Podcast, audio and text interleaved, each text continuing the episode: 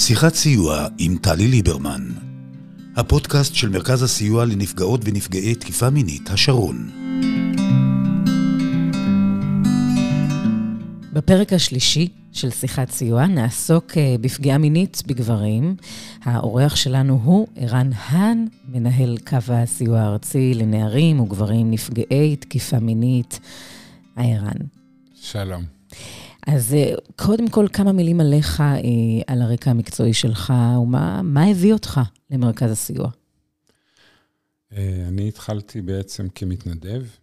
הייתי מעורב באיזשהו פורום חברתי לשינוי חברתי, ודרך זה הכרתי אנשים שהיו, שהתנדבו בעצם במרכז הסיוע, וככה זה מאוד סקרן אותי, והתחלתי באמת קורס לפני המון שנים, 2006, uh, והתנדבתי, uh, ונכנסתי לתוך כל עולם התוכן הזה של uh, פגיעה מינית.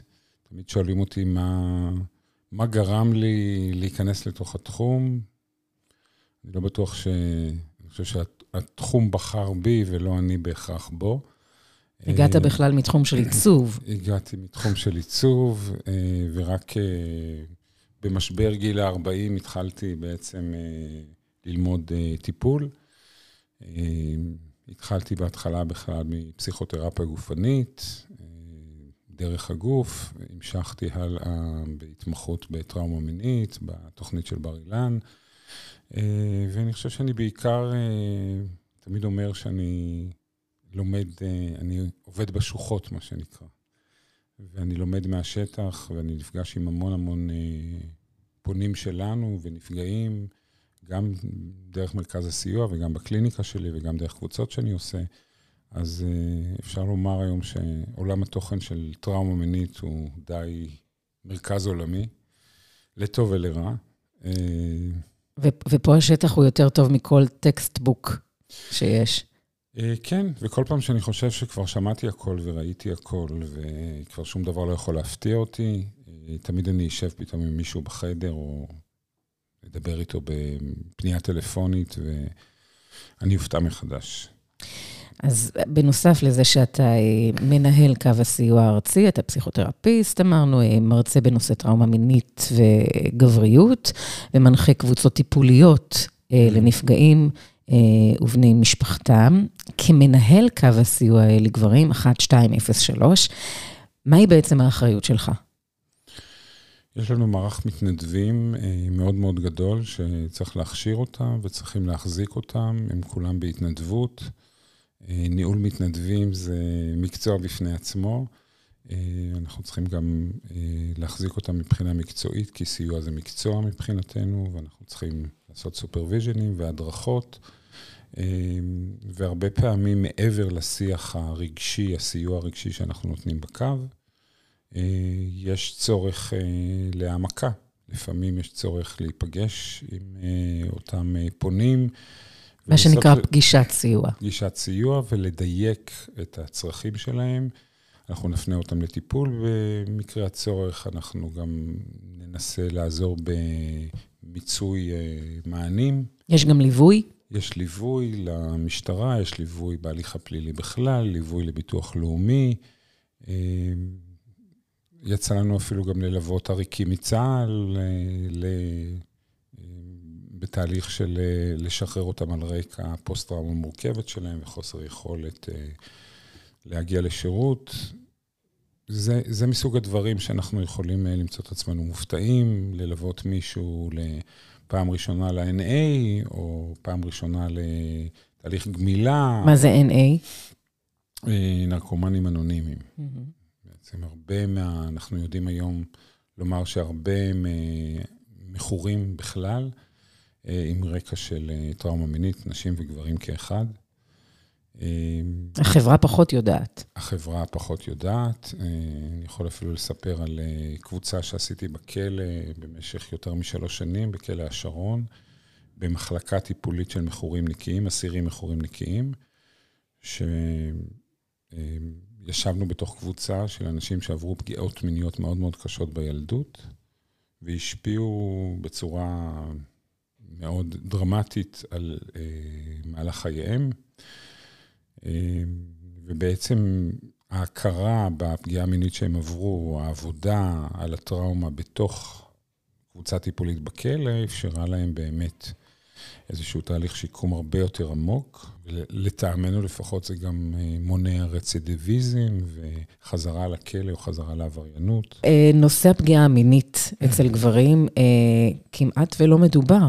עם ה-MeToo מזוהה בעיקר עם, עם נשים, וזו תנועה שעוררה והציפה ופתחה פגיעות, אז פה יש איזשהו קשר של שתיקה.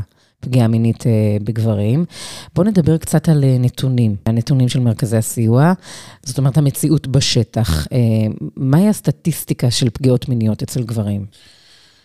אז קודם כל, הסטטיסטיקה היום, שאנחנו מבססים אותה על מחקר מ-2014, מחקר מאוד מאוד גדול שעשו בבני, בבני נוער באוניברסיטת חיפה.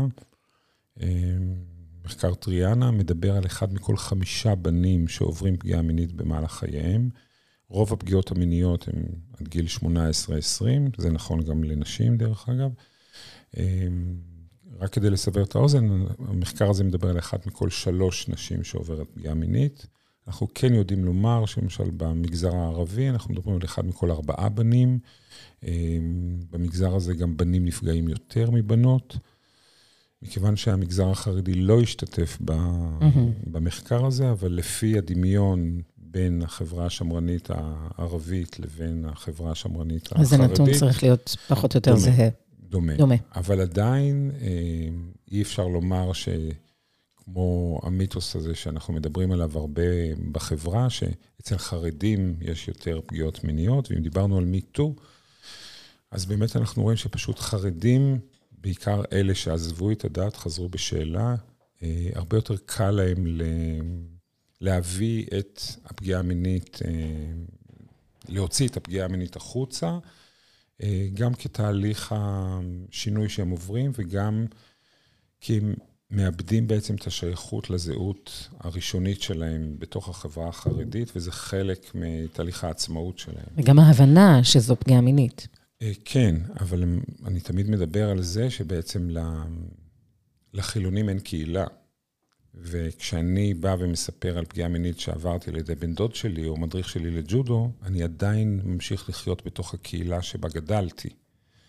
וזה קצת קשה לירוק לבאר שממנה אתה שותה, או אני לא יודע אם זה... זה לפחות קשה, בוא נאמר. אה, ולכן הם ממעטים הרבה יותר אה, לספר ולשתף את הפגיעות המיניות, כלומר למישהו חרדי שעזב את הדת הרבה יותר קל. עכשיו, חשוב להגיד מילה על קשר השתיקה הזאת. Mm-hmm. קשר השתיקה מאוד מאוד קשור להבניות החברתיות שמדברות על זה שנשים הן אלה שנפגעות. אה, נשים נפגעות, הרבה פעמים חושבים בגלל שהן חלשות פיזית, לעומת הגברים החזקים שמפעילים כוח כדי להכניע אותה. מעטים מאוד יודעים שבעצם נשים נפגעות כי הן מוחלשות חברתית, לא חלשות פיזית, mm-hmm. ושאין בכלל שימוש בכוח בתוך פגיעה מינית, כמו שחושבים. עכשיו, זה לא מסתדר, עוד פעם, שגבר שהוא לכאורה חזק פיזית, ייפגע על ידי גבר אחר, אלא אם כן הוא הומוסקסואל. עכשיו, אנחנו מדברים על זה שבכלל פגיעה מינית, המוטיבציה לפגיעה מינית היא לא היצר המיני, אלא... אלא? השלטת הכוח, ההשפלה של האחר, הקטנה של האחר על חשבוני, כשהמין הוא רק אמצעי. אני לא אומר שהיצר המיני לא מעורב בזה, אבל הוא רק האמצעי, והרבה פעמים אנחנו גם, נראה שהסיפוק המיני של אותו אה, פוגע, הוא החוויה המשנית בתוך הסיפוק הכללי שהוא חווה בתוך... אז מה שאתה אומר בעצם זה, אנחנו מדמיינים הרי אנס בתור מישהו שלא יכול לשלוט ביצר והוא חייב לפרוק אותו, ולכן הוא מוצא קורבן ו- ו- ופועל. אז זה לא זה. זה לא זה, כי רוב המקרים שאנחנו מדברים עליהם, של פגיעה מינית בנשים ובגברים כאחד, הוא בתוך קשר על ידי מישהו מוכר. אנחנו מדברים כמעט על 87-90 אחוזים מהמקרים של פגיעה מינית היא בתוך קשר. ולכן גם הפגיעה עצמה, ההשלכות של הפגיעה, היא היכולת שלי להיות בתוך קשר עם מישהו אחר. כי בעצם הקשר הראשוני שבו נתתי בו אמון, שבו אה, התמסרתי לקשר, לתחושת המיוחדות שלי, לתחושה שהנה מישהו רואה אותי סוף סוף, שם גם נפגעתי. ואז היכולת שלי לתת אמון באחרים, או לקשור קשרים, או אפילו הקשר שלי עם העצמי שלי, הוא נפגע. התפיסה החברתית מדברת על זה שרק נשים יכולות להיפגע בגלל שהן מוחלשות או חלשות, וגברים אמורים לדעת אה, לתת מענה. כל גבר שנפגוש ברחוב ונשאל אותו אם יש סיכוי שהוא ייפגע מינית, גם נער בן 15, יבוא ויגיד לא, כי הוא באיזושהי תחושה שהוא ידע לתת מענה, מענה פיזי. אנחנו מגדלים את הבנים שלנו באיזושהי תחושה שהם יכולים להיות סוכנים של עצמם. Mm-hmm. והציווי שלהם הוא להגן על עצמם, ולפתור את הבעיה ולתת מענה לכל דבר. פגיעה מינית זה לחלשים. פגיעה מינית קשור לנשים. לאורך שנים, העיסוק בטראומה מינית היה אה, בנשים בעיקר. רוב המחקרים, רוב המחקרים הקליניים מדברים על פגיעות מיניות על ידי נשים. כל המחקרים על דיסוציאציה. רק היום אנחנו עדים אה, להתחלה של מחקרים שבודקים את המשמעות של אה, תפיסת המגדר על אה, נפגעי טראומה מינית. כמה אחוז מה, מהפניות למרכזי הסיוע אה, הם של נשים? אנחנו מדברים היום על בסביבות 50 אלף פניות בכלל למרכזי בשנה. הסיוע בשנה, יש תשעה מרכזי סיוע. אה, כשאנחנו מדברים על בסביבות 13 אחוז שהן פניות של גברים, אה, חשוב לומר שרוב הגברים פונים לקווי הסיוע לגברים, זה הקו שלנו 1203, יש גם קו סיוע לגברים ונערים דתיים וחרדים. אז 87 אחוז מכלל הפניות, מסך הפניות זה של נשים, ו-13 אחוז גברים. כן. אה, בקו שלנו אנחנו מדברים על סביבות 2,500 פניות בשנה, שמתוכם 900 אה, פניות חדשות, 1,000 פניות חדשות בשנה. ואם הסטטיסטיקה שדיברנו עליה קודם אומרת שאחד מתוך חמישה עבר פגיעה מינית לאורך חייו, זאת אומרת שיש פה תת-דיווח. יש פה תת-דיווח שנובע מכמה דברים. אחד זה קודם כל הקושי של גברים אה, לדבר שפה רגשית, והקושי של גברים לבקש עזרה. כי גם זה נחשב מכשלה, זה נחשב כאילו איזשהו כישלון מגדרי. אני לא מצליח להחזיק את הפגיעה לבד, אני זקוק לעזרה.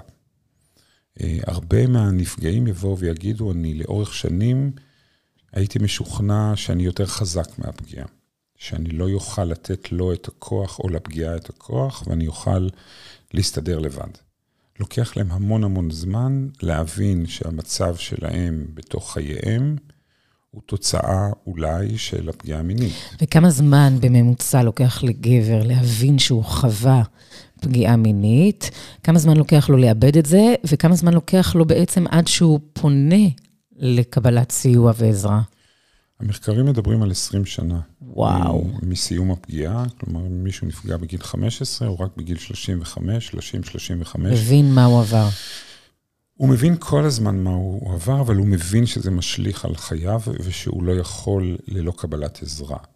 עכשיו, לסוד יש יתרונות. הסוד שומר עליו עדיין, לתחושתו, כבעל... בנורמה. בנורמה, כבעל כוח, כבעל אה, אפשרות לנהל את חייו. מה שנקרא במילים אחרות גבר-גבר. אמ, זה מונע ממנו אה, להתעסק במה קרה בפגיעה, באיך הפגיעה משליכה על היכולת שלו להיות באינטימיות, על היכולת שלו להיות בקשר עם המיניות שלו, על לחבר בין שני הדברים האלה. ויש יתרונות בשמירת הסוד. יש גם פחד שאנחנו שומעים מהרבה מאוד גברים, פחד מאוד גדול מהתפרקות. כי ברגע שאני כן בקשר עם הרגשות שלי, אני לא אוכל יותר אה, לעצור אותם, אני לא אוכל לווסת אותם, ובעצם תהיה שם התפרקות. ואם לא התפרקות שלי, אז אני אפרק את הקרובים אליי. Mm-hmm. את ההורים שלי, את בת הזוג שלי, את בן הזוג שלי, את ווטאבר. Uh, אז יש הרבה יתרונות בשמירת הסוד הזה, והרבה פעמים הסוד יוצא אה, באופן אה, אימפולסיבי, לא בהכרח מתוכנן. הרבה פעמים מתוך התסכול הוא יצא באיזושהי אמירה אה, מאוד אה, קשה, ובצורה מאוד, אה, איך אומרים, אה, לא מעובדת. והרבה מתקשרים אלינו ולא יודעים איך לדבר את זה. הם אומרים, אני עברתי את זה, קרה לי את זה, אתם יודעים על מה אני מדבר, אין באמת דיבור. חשוב לנו גם לדע, להבין ש, שלגברים חסרה שפה רגשית, כי הם לא קיבלו אף פעם את ההכרה אה, לדבר בשפה הזאת. וזו חלק מהבעיה של התפיסה החברתית שלנו. נכון. שפגיעה מינית היא בעצם אה, בעיה של נשים בעיקר, וזה חלק ממה שמונע מגברים לחשוף את הפגיעה שהם עברו. וזה אולי גם מסביר את זה, את הנתון שאנחנו מכירים, אה, שרוב הפגיעות המיניות מתרחשות עד גיל 12, שזה נתון שהוא זהה בין בנות ובנים, כן. ואז נוצר פתאום פער בדיווח. כן, יש כאלה שאפילו אומרים עד גיל 14, ואולי אפילו יותר, אנחנו לא יודעים לומר, אבל... כששומעים מישהי שהיא מספרת שהיא עברה פגיעה מינית, ברור לחלוטין שהיא עברה אונס, ברור לחלוטין מה היא עברה, אבל כשמישהו אומר שהוא עבר פגיעה מינית, אז ישר השאלות הבאות, רגע, עברת ממש אונס? אה, באיזה גיל זה היה? זה בטח היה בגיל מאוד מאוד קטן.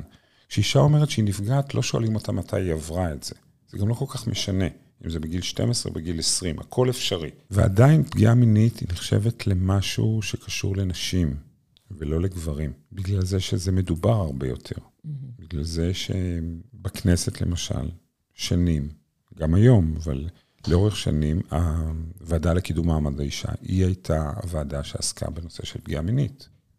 אז איך גבר יכול להרגיש גברי, או גבר לכל דבר ועניין, אם הוא בא לוועדה לקידום מעמד האישה כדי לקבל גושפנקה לפגיעה שהוא עבר. ולכן אנחנו גם רואים שיש מיעוט מאוד מאוד גדול של אנשים שנחשפים. דיברת קודם על ה-MeToo בארצות הברית. היחידים שבעצם נחשפו הם היו גברים הומוסקסואלים, שמבחינתם אה, לא היה להם חשש לאבד משהו מהזהות הגברית שלהם, כי הם ידעו כבר שהם מפסידים מראש. לא שאני מסכים לזה, אבל מבחינתם הם יודעים שמעצם החשיפה הזאת של העובדה שהם אה, הומואים, הם נחשבים כבר גברים מסוג אחר. אז בואו נדבר קצת על אה, מיתוסים. בואו ננסה לנפץ את המיתוסים העיקריים סביב הנושא הזה. Mm-hmm. בואו נלך על המיתוס הראשון. אז קודם כל, מי שנפגע מינית, לתפיסתו הוא לא גבר. ולא משנה אם הוא נפגע בגיל 5, או בגיל 15, או בגיל 20. אה, כי בנים לא יכולים להיות קורבנות. כי בנים לא יכולים להיות קורבנות, וזה בעצם אה, מעיד על משהו שלא בסדר בי. וברגע שאני אחשוף את הפגיעה המינית, אני בעצם אחשוף את האי-גבריות שלי. כי כל מה שהוא לא גברי, הוא נשי. אם אני חלש, אני חלש כמו אישה. ואולי שידרתי משהו קצת פתייני, קצת אה, משהו אולי בעל אופי נשי. זה מיתוס אחר מהבחינה הזאת, שהרבה נפגעים ונפגעות עסוקים בלמה הם נפגעו. מה גרם לאותו פוגע לפגוע דווקא בם ולא בחבר שלהם לספסל הלימודים או באח שלהם. מכיוון שאין מענה לשאלה הזאת, אתה חייב לתת מענה לעצמך, במיוחד אם אתה ילד או נער. והמענה הקל הוא משהו בי כנראה גרם לו, משהו בי גירה אותו לפגוע בי. ואז אם משהו גירה אותו, ואני יודע שיחסי מין הם בין שני גברים הם יחסים הומוסקסואליים, אז אם גבר פגע בי, הוא כנראה נמשך אליי. Mm-hmm. זה לא נכון, אבל זה המחשבה של אותם uh, נפגעים, והוא נמשך אליי, כנראה שמשהו בי לא היה מספיק גברי, או משהו בי היה הומואי, וזה גרם לפגיעה. אם הייתי יכול להיות יותר גברי, ואם הייתי נותן יותר מענה uh, כנגד הדבר הזה, זה לא היה קורה. לכן הנטייה המינית היא בכלל לא קשורה. כלומר, אבא יכול לפגוע גם בבנים שלו וגם בבנות שלו. וראינו את זה עם יהודה משי זהב, כן. שלא בעצם... בחל במגדר. או... נכון. או בגיל. ובעיניי זה אחת הסיבות שלא ידעו איך להכיל את זה גם בתקשורת. כן. כי זה שבר את כל הפרדיגמות ואת כל המוסכמות, כי הוא פגע גם בילדים וגם בילדות, גם בנערים וגם בנערות, גם בנשים וגם בגברים. אה, וזה בלתי מובן, אבל מאוד חשוב לומר שבסופו של דבר אותם גברים שפוגעים רובם, כן, הם פוגעים, עוד פעם, מתוך הרצון לשלוט ולהשליט את הכוח שלהם על מישהו אחר, אה, והמין הוא רק אמצעי. המין הוא אמצעי אלים באותה מידה כמו מכות, כמו השפלה רגשית, כמו אלימות מילולית או אלימות רגשית. בואו נדבר על עוד uh, מיתוס שנגזר מהכל. Uh, האם הפגיעה בגברים uh, משפיעה על הנטייה המינית? אז חשוב להגיד שפגיעה מינית לא משפיעה על נטייה מינית, נקודה, לא בגברים ולא בנשים. כן? נשים לא הופכות להיות לסביות בגלל שהן נפגעו מינית על ידי גברים. מה שכן, אנחנו רואים באמת שההבדל בין נשים לגברים, שאצל נשים יש הרבה יותר פלואידיות מינית, מה שנקרא. יש להם הרבה יותר יכולת לעבור ממגדר למגדר, בלי לקבל אה, עונש מהחברה, בלי לשלם על זה מחירים. אבל גבר, הרבה פעמים ברגע שהיה לו התנסות עם גבר, ופגיעה מינית נחשבת, לא עלינו, התנסות עם גבר, הוא נחשף לא רק לפגיעה מינית, אלא למעשה הומוסקסואלי. Mm-hmm. זה, זה לכאורה דבק בו. כי זה יוצר איזשהו בלבול בזהות המינית. כן, אז הדבר היחידי שהוא נכון שהוא יוצר בלבול. ולמה הוא יוצר את הבלבול הזה? אנחנו חוזרים למה שאמרנו קודם, שאני תוהה למה הוא בחר בי אותו פוגע. האם יש בי משהו הומואי.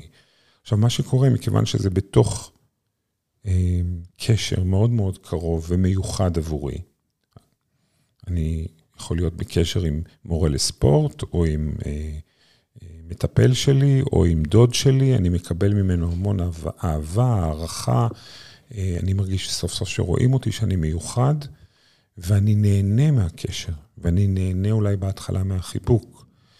וההנאה הגופנית הפיזיולוגית נורא מבלבלת אותי. כי עוד פעם, פגיעה מינית היא לא אמורה להיות בדרך כלל אלימה. היא תחת מסווה של אהבה, של חום, של קרבה, של אינטימיות. של דאגה. של דאגה. והרבה פעמים אני אומר לעצמי, אוקיי, הוא פשוט כזה, אז אני אתן לו את האפשרות הזאת, אה, העיקר לא לאבד את הקשר. מכיוון שאני גם שומר את זה בסוד, אז אין לי שום יכולת להבין לא את, את שפת התשוקה ש, שבה הוא מדבר, לא את המניפולציה, ואני מפחד לאבד את הקשר, ואז אני מתמסר לו. עכשיו, הרבה פעמים התחושות הפיזיולוגיות הן מאוד מבלבלות, כי אני כגבר חווה זקפה, זה גם משהו שנראה על ידי הפוגע, שגם יאמר לי, הנה, אתה נהנה, הנה, אתה רוצה את הקרבה הזאת, אתה משתף איתי פעולה. אמ, ובי, בתוכי, יש איזשהו דיסוננס שאני אומר, רגע, אני כרגע עובר פגיעה מינית, אני עובר משהו שכופים עליי, שאני לא רוצה בו, שהוא לא נעים לי, אולי הוא אפילו מכאיב לי, ועדיין הגוף שלי מגיב בהנאה. וזה מייצר המון המון בלבול. במיוחד שכשאני מגיע לגיל 15 או 16, וגם ככה יש לי בלבול, המשימה שלי היא לבדוק האם הבלבול הזה הוא באמת אמיתי או לא. האם אני נמשך לגברים או נמשך לנשים. זאת אומרת שהתנסות מינית מוקדמת לא קשורה להעדפה מינית. לא, אה, לחלוטין לא. כל המחקרים מעידים על זה. הם כן, היא כן מייצרת בלבול, שהרבה פעמים יכול להיפסק. מיתוס אה, נוסף, שאני רוצה שננפץ, טראומה של בן פחות קשה מטראומה של בת. כן, יש לנפץ לחלוטין את, ה, את המיתוס הזה. אנחנו מאוד משתדלים במרכזי הסיוע לא להתעסק בהיררכיה של פגיעות, אה, שזה מקום נורא נורא מסוכן. כי אז זה מייצר אה, באמת איזושהי הבחנה בין מישהו שעבר נגיד רק מעשה מגונה לבין מישהו שעבר אונס. אונס כביכול הוא בראש הפירמידה. כן, הוא בראש הפירמידה, וזה לא נכון בהכרח. אני פוגש הרבה נפגעים בקליניקה, בקבוצות, שהפגיעה המינית שלהם הייתה מאוד מינורית, אבל לאורך זמן ומאוד מבלבלת מבחינת הקשר, והמצב שלהם הרבה יותר גרוע ממישהו שעבר אולי אונס חד פעמי. אה, האשמת הקורבן קיימת בשני המקרים, אבל אצל גברים היא הרבה יותר גדולה, כי אתה לא נתת מענה. כי אתה נדרש לעשות משהו, וברגע שלא עשית משהו, זו אשמתך. הרבה נפגעים מאוד עסוקים בזה, איך זה יכול להיות שאני הייתי בן 15, הייתי מטר שמונים גובה, אה, כדורסלן, ועדיין הייתי מגיע באופן עצמאי לפוגע שלי, מתוך ידיעה ברורה מה הולך לקרות, ולא עשיתי שום דבר, ולא תקשרתי שום דבר, ולא פעלתי פיזית אה, כנגד הפגיעה הזאת. תסמונת הערפד. כן. עוד מיתוס, על בנים שנפגעו, האם הם יהפכו בהכרח לתוקפים? זהו שלא. בואו נתחיל מהסטטיסטיקה, מהבחינה הזאת שהמחקרים שנעשים על עברייני מין והסיבות לפגיעה המינית נעשים על ידי עברייני מין מורשעים. רוב עברייני המין לא מורשעים. אני יכול להגיד לכם שבקווי הסיוע, אני יכול לספור על חמש אצבעות פוגעים שפנו אלינו לבקש עזרה. או פוגעים פוטנציאליים, שהם באו ואמרו, אני מרגיש שיש לי רצון לפגוע, אני רוצה לעבור טיפול. רובם לא התקשרו אלינו, כי זה מה שמאפשר להם גם לפגוע. כי מה שמאפשר להם לפגוע זה חוסר היכולת שלהם לחמול על האחר או לראות את האחר כסובייקט. הם רואים אותו כאובייקט. Mm-hmm. כי אחרת איך אנחנו יכולים להבין כהורים, אני ואת, אמ, איך אבא יכול לפגוע בילד שלו. משהו שם צריך להיות, צריכה להיות שם איזושהי נקודה עיוורת, צריך להיות שם איזשהו משהו שיאפשר לו לא לראות את הילד ולחשוב על עצמו ועל הצורך שלו בכוח ובשליטה. ובאותה מידה למחרת הוא יכול ללוות אותו לטיול, או להכין לו סנדוויצ'ים ולהיות האבא הכי נפלא בעולם. זה לא נתפס בינינו. לא. בסדר? אבל, אבל זה משהו שהם לא מסוגלים לקחת על זה אחריות. יש מינימליזציה, זה משהו שאנחנו רואים דפוסים אצל כל הפוגעים. איזושהי מינימליזציה ביכולת להבין מה היה. וגם האשמה, שאני בכלל לא רציתי לפגוע, הוא התיישב עליי, הוא התחכך בי. נכון, הוא היה בן ארבע, אבל מה זה משנה?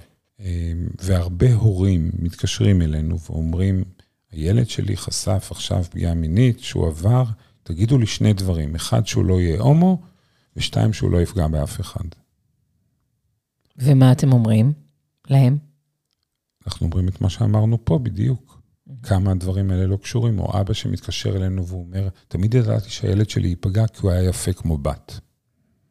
כלומר, פה אנחנו רואים את הציווי שילד לא יכול להיות יפה, הוא יכול להיות סקסי אולי, הוא יכול להיות גברי, אבל יפה זה לבנות. וזה מביא אותי לדבר על החברה הישראלית, על, אה, על ההשפעה של, אה, של הצבא mm-hmm. על כל הנושא הזה של אה, פגיעה מינית בגברים, האתוס הגברי. הלוחם הישראלי. נכון. אז בואו נחשוב רגע אם אנחנו... האם יש לזה חלק בחוסר ההכלה, קבלה, מודעות? לגמרי. ובואו ניקח כדוגמה את העניין הזה של הזובורים, שכבר לכאורה לא קיימים בצה"ל. הזובור הוא פגיעה מינית לכל דבר ועניין. תחשבו על חיילים טירונים מגיעים נגיד לגדוד או ווטאבר לאיזשהו מקום עם יותר ותיקים. הזובור, יש לו ממש מאפיינים של פגיעה מינית. מאיזה נכון. בחינה? ההשפלה. קודם כל, קודם כל, ההשפלה, הם תמיד יפשיטו אותם, אולי עד רמת של אה, תחתונים. תמיד הם יהיו נמוכים יותר מאותם חיילים שישפילו אותם, כלומר, הם יהיו על הברכיים או בישיבה. תמיד ישפכו עליהם איזשהו נוזל מסוים, כן? וקחו את הדמיון שלכם לאן שאתם רוצים. אז נכון ותמיד יצחקו על התגובה. נכון, ותהליך, וזה נכון שזה תהליך חונכות, ואתה חייב לעבור את ההשפלה הזאת, להצליח ו- להכיל אותה בפומבי. כדי להיות גבר. בפומבי, כמובן. לא צריכים הרבה, ילד ב, אפילו בתיכון, כן? מספיק שהוא לא ירצה לשחק כדורגל, או שהוא ידבר טיפה יותר מדי עם בנות, ולא יתחיל איתם, אלא ידבר איתם, הוא ישר יקבל את הכותרת של הומו, של קוקסינל, של גב, לא שווה, וישר יוקיעו אותו. כשזה קורה במסגרת צבאית, למי פונים? אז קודם כל פונים אלינו, אבל uh, יש היום מסגרת מאוד מאוד טובה בצבא שנקראת מהות, שזה בעצם פעם היה uh, שייך ליוהל"ן, שזה יועצת הרמטכ"ל לענייני נשים. היום זה יוהל"ם, זה יועצת הרמטכ"ל לענייני מגדר, זה קצת יותר נחמד עבור הבנים. בואו נדבר קצת על החוק הישראלי. אה, נתון די מדהים, נכון להיום, אומר שהחוק בעצם אינו מכיר באונס גברים. נכון, זה עדיין נחשב אווירת אינוס, אבל בעצם אונס הוא, אה, מבחינת החוק, הוא חוק מנדטורי שמדבר על אונס הוא רק החדרה של איבר מין גברי או כל איבר או חפץ לתוך איבר מין של אישה. כך שגברים שעוברים אונס מבחינת החוויה שלהם, מבחינת המיתוס החברתי, אה, מבחינת החוק הם עוברים מעשה סדום. נכון, זה בעילה אסורה בהסכמה, זה, זה מאוד מאוד דומה, זה מאוד מאוד קשור לחוסר ההכרה בפגיעה מינית בבנים, בגברים. אה, בארצות הברית זה כבר שונה, החוק הזה. אה, זה מאוד מאוד חשוב, כי זה בעצם איזושהי אספקלריה למה שקורה באמת במציאות, שאין הכרה באונס. וההכרה הזאת היא מאוד מאוד חשובה. אני חושב שלנו כחברה מאוד מאוד חשוב להבין שבנים ונפגע, ובנות נפגעים באותה מידה עד גיל 12 או 14, ולכן אנחנו צריכים להחזיק בתוכנו את ההסכמה לראות שהבנים שלנו יכולים להיפגע בדיוק כמו הבנות שלנו. ולכן אנחנו צריכים לחשוף אותם לתופעה הזאת, ולנסות לזהות את זה הרבה פעמים, באותה מידה כמו שהבת שלנו פתאום תפסיק לאכול, או תהיה מודאגת, או שתהיה עם, בסוג מסוים של דכדוך, ואנחנו ניקח בחשבון שיכול להיות שהיא גם עברה פגיעה מינית, זה יכול לקרות גם לבנים שלנו. אנחנו צריכים רק להחזיק. איזה נורות באמת מהבהבות אה, להורים בינינו שמאזינים לנו? אה, לא- יש? לא, קודם כל, לא תמיד יש נורות. הרבה פעמים אה, אנחנו לא נזהה את זה. הרבה פעמים דווקא הבנים יהפכו להיות אה, יותר בנים. כדי להסתיר את הפגיעות שלהם. יותר תוקפניים? יותר תוקפניים, או יותר אה, חסרי גבולות, או, או מרדנים בצורה כזו או אחרת. צריכים להיות קשובים לילדים שלנו כל הזמן, וכשאנחנו רואים שינוי, אז לשאול אותם אם קרה משהו. ועל כן, יש, אה, יש את הקו המיוחד לגברים, 1203, קו הסיוע. מאמינים לכם. כן, מאמינים לכם, אתם לא לבד, ואתם לא צריכים להיות לבד. ו... אתם יכולים להתקשר באופן אנונימי, דיסקרטי, אה, להביא את מה שאתם רוצים, ולא להיות לבד עם, ה, עם התחושות האלה. ערן האן, מנהל קו הסיוע הארצי לנערים וגברים נפגעי תקיפה מינית, המון המון תודה. תודה לך, טלי.